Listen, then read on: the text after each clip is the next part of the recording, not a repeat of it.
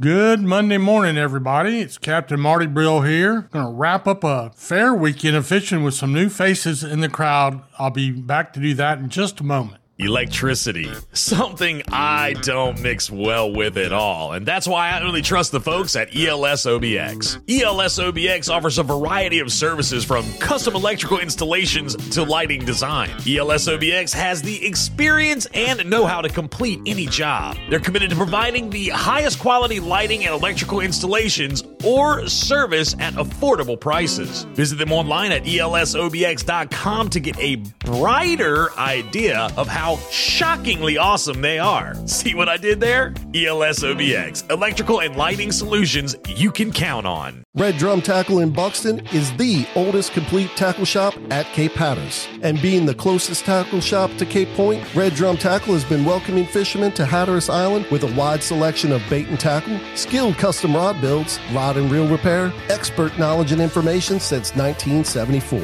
Red Drum Tackle knows how, when, and where to fish. To acquire this fishing brain power, visit them online at reddrumtackle.com. Red Drum Tackle, the oldest complete tackle shop at Cape Hatteras and the closest to Cape Point in Buxton.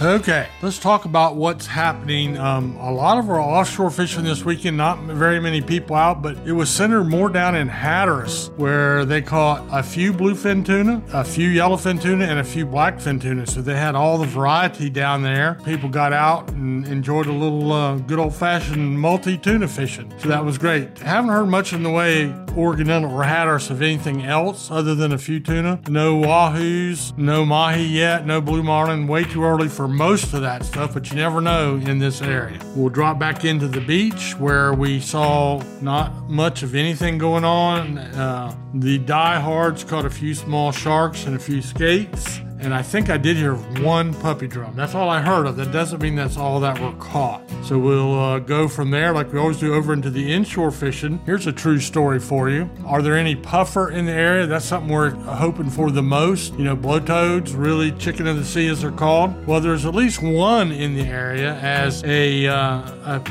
a small was dropped onto a car by a seagull on the Manteo Nags Head Causeway today. So we know that there's at least one of those around. Of course, seagulls are famous for dropping scallops and clams and everything else from way up high to help break them open. But uh, the pufferfish, not so sure what his reasoning was there, but that's true. Uh, inshore fishing, there's good rock fishing going on right now, but you can't keep them, so you have to let those go. Some speckled trout, I saw on Saturday in particular, saw a very nice catch of speckled trout with one of the Oregon Inlet captains and one of the longtime Oregon Inlet mates. Uh, when it comes to trout fishing, I don't give specifics because that is a that group is very very secretive but i would say this to you if you have a place you love to go speckled trout fishing it would be a good time to try it. And more than that i'll give you a little tip as well. Uh, these fellows were telling me that they had to keep switching colors around until they found the color the trout were looking for on their grub tails. So if you go to a spot that you like and nothing's happening before you leave it try several color combinations or different grub tails or maybe even a mirror lure would work good for you. Uh, and also